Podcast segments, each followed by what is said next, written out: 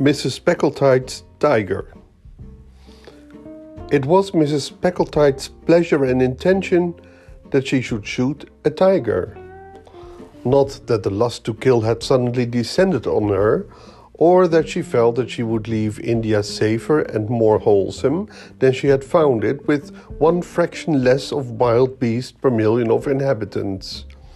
The compelling motive for her sudden deviation towards the footsteps of Nimrod was the fact that Loona Bimberton had recently been carried 11 miles in an aeroplane by an Algerian aviator and talked of nothing else.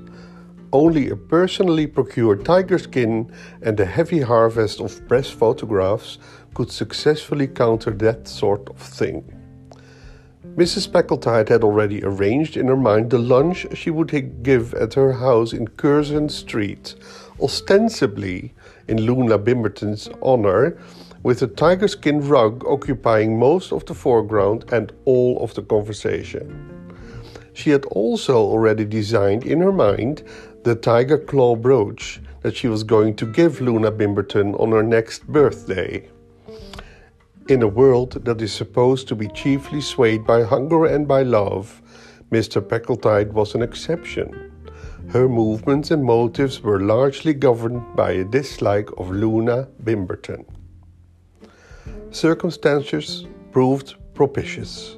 Mrs. Packletide had offered a thousand rupees for the opportunity of shooting a tiger without overmuch risk or exertion, and it so happened that a neighboring village could boast of being the favored rendezvous of an animal of respectable antecedents, which had been driven by the increasing infirmities of age to abandon game killing and confine its appetite to smaller domestic animals.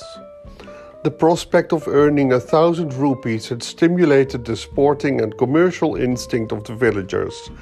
Children were posted night and day on the outskirts of the local jungle to head the tiger back in the unlikely event of his attempting to roam away to fresh hunting grounds, and the cheaper kinds of goats were left about with elaborate carelessness to keep him satisfied with his present quarters. The one great anxiety was lest he should die of old age before the date appointment for the Mem Sahib's shoot. Mothers carrying their babies home through the jungle after the day's work in the fields hushed their singing lest they might curtail the restful sleep of the venerable herd robber. The great night duly arrived, moonlit and cloudless. A platform had been constructed in a comfortable and conveniently placed tree, and thereon crouched Mrs. Packletide and her paid companion, Miss Mebbin. A goat, gifted with a particularly persistent bleat, such as even a partially deaf tiger might be reasonably expected to hear on a still night, was tethered at the correct distance. With an accurately sighted rifle and a thumbnail pack of patience cards, the sportswomen awaited the coming of the quarry. I suppose we are in some danger, said Miss Mebbin. She was not actually nervous about the wild beast, but she had a morbid dread of performing an atom more service than she had been paid for. Nonsense, said Mrs. Packletide. It's a very old tiger. It shouldn't spring up here even if it wanted to. If it's an old tiger, I think you ought to get it cheaper. A thousand rupees is a lot of money. Louisa Mebbin adopted a protective elder sister attitude towards money in general, irrespective of nationality or domin- denomination. Pardon. Her energetic intervention had saved many a ruble from dissipating itself in tips in some Moscow hotel, and francs and centimes clung to her instinctively under circumstances which would have driven them headlong from less sympathetic hands. Her speculations as to the market depreciation of tiger remnants were cut short by the appearance of the scene of the animal itself. As soon as it caught sight of the tethered goat, it lay flat on the earth, seemingly less from a desire to take advantage of all available, cover than for the purpose of snatching a short rest before commencing the grand attack. I believe it's ill, said Louisa Mebbin loudly in Hindustani for the benefit of the village headman who was in an ambush in a neighboring tree. Hush, said Mrs. Packletide, and at that very moment the tiger commenced ambling towards his victim. Now, now, urged Miss Mebbin with some excitement. If he doesn't touch the goat, we needn't pay for it. The bait was an extra. The rifle flashed out with a loud report, and the great tawny beast sprang to one side and then rolled over in the stillness of death. In a moment, a crowd of excited natives had swarmed onto the scene, and their shouting speedily carried the glad news to the village, where a thumping of tom toms took up the chorus of triumph. And their triumph and rejoicing found a ready echo in the heart of Mrs. Packletide. Already that luncheon party in Curzon Street seemed immeasurably nearer. It was Louisa Mebbin who drew attention to the fact that a goat was in fact in death throes from a mortal bullet wound, while no trace of the rifle's deadly work, deadly work could be found on the tiger. Evidently, the wrong animal had been hit, and the beast of prey had succumbed to heart failure caused by the sudden report of the rifle, accelerated by senile decay. Mrs. Packletide was pardonably annoyed at the discovery, but at any rate she was the possessor of a dead tiger, and the villagers, anxious for their thousand rupees, gladly connived at the fiction that she had shot the beast, and Miss Mebbin was a paid companion. Therefore did Mrs. Packletide face the cameras with a light heart, and her pictured fame reached from the pages of the Texas Weekly Snapshot to the illustrated Monday supplement of the Novoye Vremya. As for Loona Bimberton, she refused to look at an illustrated paper for weeks, and her letter of thanks for the gift of a tiger claw brooch was a model of repressed emotions. The luncheon party she declined. There are limits beyond which repressed emotions become dangerous. From Curzon Street, the tiger skin rug travelled down to the manor house and was duly inspected and admired by the county, and it seemed a fitting and appropriate thing when Mrs. Packletide went to the county costume ball in the character of Diana. She refused to fall in, however, with Clovis's tempting suggestion of a primeval dance party at which everyone should wear the skins of the beasts they had recently slain. I should be in rather a baby bunting condition, confessed Clovis, with a miserable rabbit skin or two to wrap up in. But then, he added with a rather malicious glance at Diana's proportions, my figure is quite as good as that Russian dancing boy's. How amused everyone would be if they knew what really happened, said Louisa Mebbin a few days after the ball. What do you mean? asked Mrs. Packletide quickly. Well, how you shot the goat and frightened the tiger to death, said Miss Mebbin with her disagreeably pleasant laugh. No one would believe it, said Mrs. Packletide, her face changing color as rapidly as though it were going through a book of patterns before post time. Loona Bimberton would, said Miss Mebbin. Mrs. Packletide's face settled on an unbecoming shade of greenish white. You surely wouldn't give me away? she asked. I've seen a weekend cottage near Dorking that I should rather like to buy, said Miss Mebbin with seeming irrelevance. Six hundred and eighty, freehold, quite a bargain, only I don't happen to have the money. Louisa Mebbin's pretty weekend cottage, christened by her Le Fauve and gay in summertime with its garden borders of tiger lilies, is the wonder and admiration of all her friends. It's a marvel how Louisa manages to do it, is the general verdict. Mrs. Packletide indulges in no more big game shooting. The incidental expenses are so heavy, she confides to inquiring friends.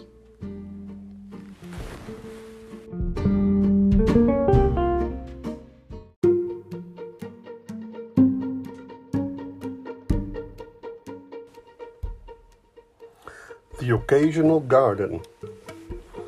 Don't talk to me about town gardens, said Eleanor Rapsley, which means, of course, that I want you to listen to me for an hour or so while I talk about nothing else. What a nice garden you've got, people said to us when we moved here. What I suppose they meant to say was, what a nice sized site for a garden we'd got. As a matter of fact, the size is all against it. It's too large to be ignored altogether and treated as a yard, and it's too small to keep giraffes in. You see, if we could keep giraffes or reindeer or some other species of browsing animal, then we could explain the general absence of vegetation by a reference to the fauna of the garden. You can't have wapiti and Darwin tulips, you know, so we didn't put down any bulbs last year. As it is, we haven't got the wapiti, and the Darwin tulips haven't survived the fact that most of the cats of the neighborhood hold a parliament in the center of the tulip bed. Yes, that rather forlorn looking strip that we intended to be a border of alternating geranium and spirea has been utilized by the cat parliament as a division lobby. Snap divisions seem to have been rather frequent of late, far more frequent than the geranium blooms are likely to be. I shouldn't object so much to ordinary cats, but I do complain about having a congress of vegetarian cats in my garden. They must be vegetarians, my dear, because whatever ravages they may commit among the sweet pea seedlings, they never seem to touch the sparrows. There are always just as many adult sparrows in the garden on Saturday as there were on Monday, not to mention newly fledged additions. There seems to have been an irreconcilable difference of opinion between sparrows and Providence since the beginning of time as to whether a crocus looks best standing upright with its roots in the earth or in a recumbent posture with its stem neatly severed. The sparrows always have the last word in that matter, at least in our garden they do. I fancy that Providence must have originally intended to bring in an amending act, or whatever it's called, providing either for a less destructive sparrow or a more indestructible crocus. The one consoling point about our garden is that it's not visible from the drawing room or the smoking room, so unless people are dining or lunching with us, they can't spy out the nakedness of the land. And that is why I am so furious with Gwenda Pottingdon, who has practically forced herself on me for lunch on Wednesday next. She heard me over the Paulcot Girl lunch if she was shopping on that day, and of course, she asked if we might come too. She's only coming to gloat over my bedraggled and flowerless borders and to sing the praises of her own detestably overcultivated garden. I'm sick of being told that it's the envy of the neighborhood. It's like everything else that belongs to her her car, her dinner parties, even her headaches. They're all superlative. No one else has ever had anything like them. When her eldest child was confirmed, it was such a sensational event, according to her account of it, that one almost expected questions to be asked about it in the House of Commons, and now she's coming on purpose to stare at my few miserable pansies and the gaps in my sweet pea border, and to give me a glowing, full length description of all the rare and sumptuous blooms in a rose garden. My dear Eleanor, said the Baroness, you would save yourself all this heartburning and a lot of gardener's bills, not to mention sparrow anxieties, simply by paying an annual subscription to the OOSA. Never heard of it, said Eleanor. What is it? The Occasional Oasis Supply Association, said the Baroness. It exists to meet cases exactly like yours, cases of backyards that are of no practical use for gardening purposes, but are required to blossom into decorative scenic backgrounds at stated intervals when a luncheon or dinner party is contemplated. Supposing, for instance, you have people coming to lunch at 1.30, you just ring up the association at about 10 o'clock the same morning and say, Lunch Garden. That's all the trouble you have to take. By 12.45 your yard is carpeted with a strip of velvety turf with a hedge of lilac or red may or whatever happens to be in season as a background, one or two cherry trees in blossom, and clumps of heavily flowered rhododendrons filling in the odd corners. In the foreground, you have a blaze of carnation or Shirley poppies or tiger lilies in full bloom, and as soon as lunch is over and your guests have departed, the garden departs also, and all the cats in Christendom can sit in council in your yard without causing you a moment's anxiety.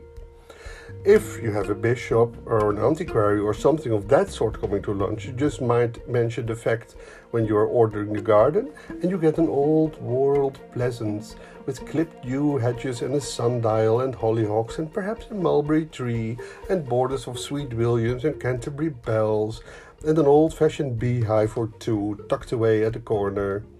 Those are the ordinary lines of reply that the Oasis Association undertakes, but by paying a few guineas a year extra, you are entitled to its emergency EON service.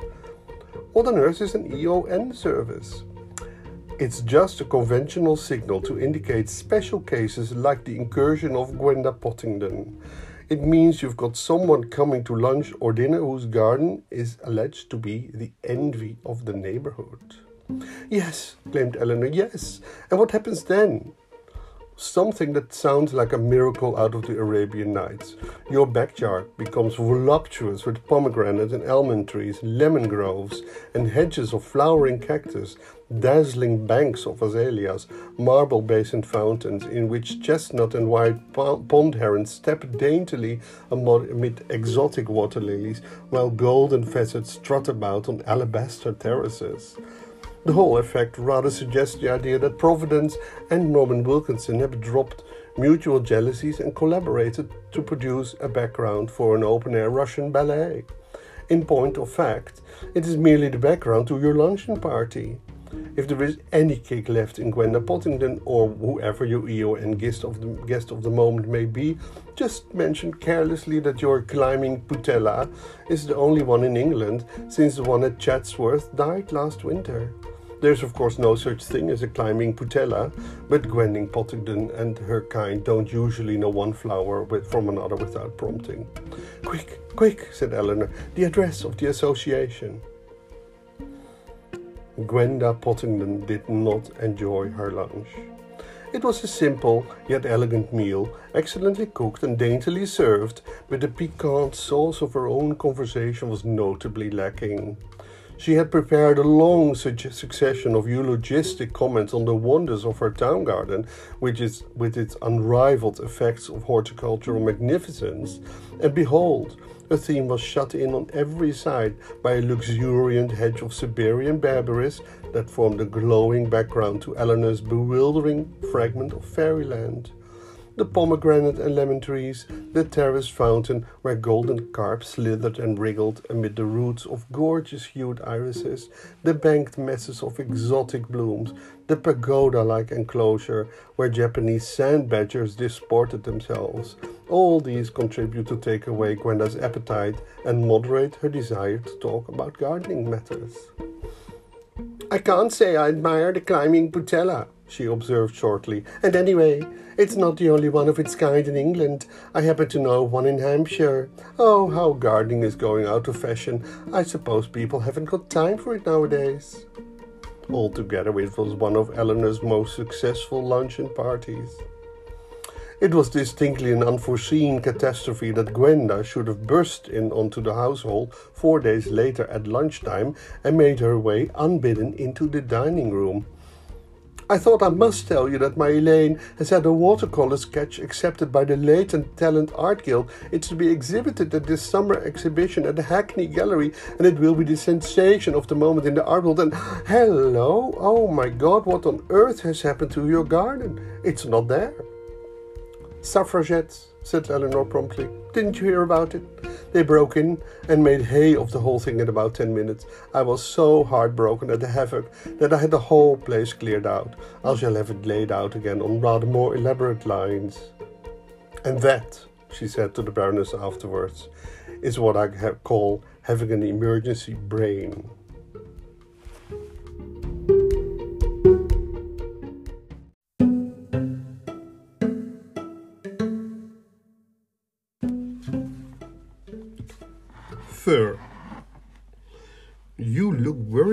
Said Eleanor.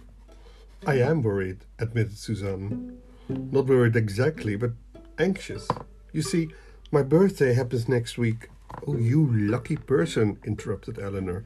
My birthday doesn't come till the end of March. Well, old Bertram Kneyght is over in England just now from the Argentine. He's a kind of distant cousin of my mother's and so enormously rich that we've never let the relationship drop out of sight. Even if we don't see him or hear from him for years, he's always Cousin Bertram when he does turn up. I can't say he's ever been of much solid use to us, but yesterday the subject of my birthday cropped up and he asked me to let him know what I wanted for a present. Now I understand the anxiety, observed Eleanor. As a rule, when one is confronted with a problem like that, said Suzanne, all one's ideas vanish. One doesn't seem to have a desire in the world. Now it so happens that I have been very keen on a little Dresden figure that I saw somewhere in Kensington, about 36 shillings, quite beyond my means. I was very nearly describing the figure and giving Bertram the address of the shop, and then it suddenly struck me that 36 shillings was such a ridiculously inadequate sum for a man of his immense wealth to spend on a birthday present. He could give 36 pounds as easily as you or I could buy a bunch of violets. I don't want to be greedy, of course, but I don't like being wasteful. The question is, said Eleanor, what are his ideas as to present giving? Some of the wealthiest people have curiously crammed views on the subject. When people grow gradually rich, their requirements and standard of living expand in proportion, while their present gift giving instincts often remain in the undeveloped condition of their earlier days. Something showy and not too expensive in a shop is their only conception of the ideal gift. This is why even good shops have their counters and windows crowded with things worth about four shillings that look as if they might be worth seven and six, and are priced at ten shillings and then labeled seasonable gifts. I know, said Suzanne, and this is why it's so risky to be vague when one is in giving one is giving indications of one's wants. Now if I say to him I'm going to out to Davos this winter, so anything in the traveling line would be acceptable. He might give me a dressing bag with gold mounted fittings, but on the other hand, he may also give me Baedeker's Switzerland or skiing without tears or something of that sort. He would be more likely to say, She'll be going to lots of dances. A fan will sure be useful. Oh, yes, and I've got tons of fans, so you see where the danger and anxiety lies. Now, if there is one thing more than another that I really urgently want, it is furs. I simply haven't any. I'm told that Davos is full of Russians, and they are sure to wear the most lovely sables and things. To be among people who are smothered in furs when one hasn't anyone ourselves makes one want to break most of the commandments. If it's furs you're out for, said Eleanor, you will have to superintend the choice of them in person. You can't be sure that your cousin knows the difference between silver fox and ordinary squirrel. There are some heavenly silver fox stalls at Goliath and Mastodon's, said Suzanne with a sigh. If I could only inveigle Bertram into their building and take him for a stroll through the fur department. He lives somewhere near here, doesn't he? said Eleanor. Do you know what his habits are? Does he take a walk at any particular time of day? He usually walks down to his club about three o'clock if it's a fine day. That takes him right past Goliath and Mastodon's. Well, let's us two meet him accidentally at the street corner tomorrow, said Eleanor. We can then walk a little with him, and with luck we ought to be able to sidetrack him into the shop. You can say you want to get a hairnet or something, and when we're safely there, I can say, I wish you'd tell me what you want for your birthday, and then you'll have everything ready to hand the rich cousin, the fur department, and the topic of birthday presents. It's a great idea, said Suzanne. You really are a brick. Come round tomorrow at twenty to three. Don't be late. We must carry out our ambush to the minute. At a few minutes to three the next afternoon, the fur trappers walked warily towards the selected corner. In the near distance rose the colossal pile of Messrs. Goliath and Mastodon's famed establishment. The afternoon was brilliantly fine, exactly the sort of weather to tempt a gentleman of advancing years into the discreet exercise of a leisurely walk. I say, dear, I wish you'd do something for me this evening, said Eleanor to her companion.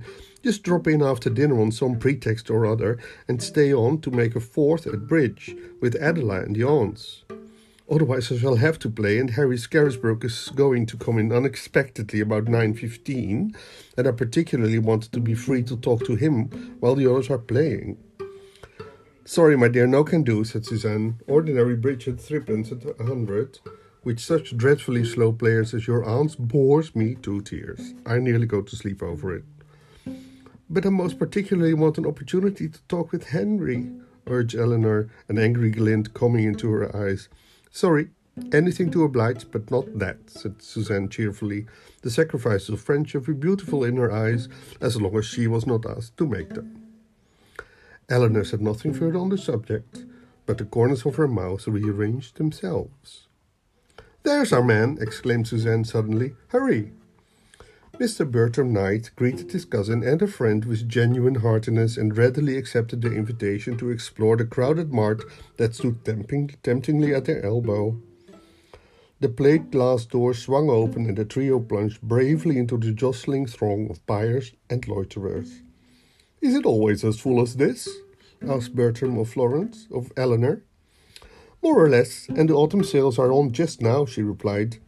Suzanne, in her anxiety to pilot her cousin to the desired haven of the fur department, was usually a few paces ahead of the others, coming back to them now and then if they lingered for a moment at some attractive counter, with the nervous solicitude of a parent rook, encouraging its young ones on their first flying expedition. It's Suzanne's birthday on Wednesday next, confided Eleanor, to Bertram Kneyght at the moment when Suzanne had left them unusually far behind. My birthday comes the day before, so we are both on the lookout for something to give each other. Ah, said Bertram. Now, perhaps you can advise me on that very point. I want to give Suzanne something, and I haven't the faintest idea what she wants. She is rather a problem, said Eleanor. She seems to have everything one can think of. Lucky girl. A fan is always useful.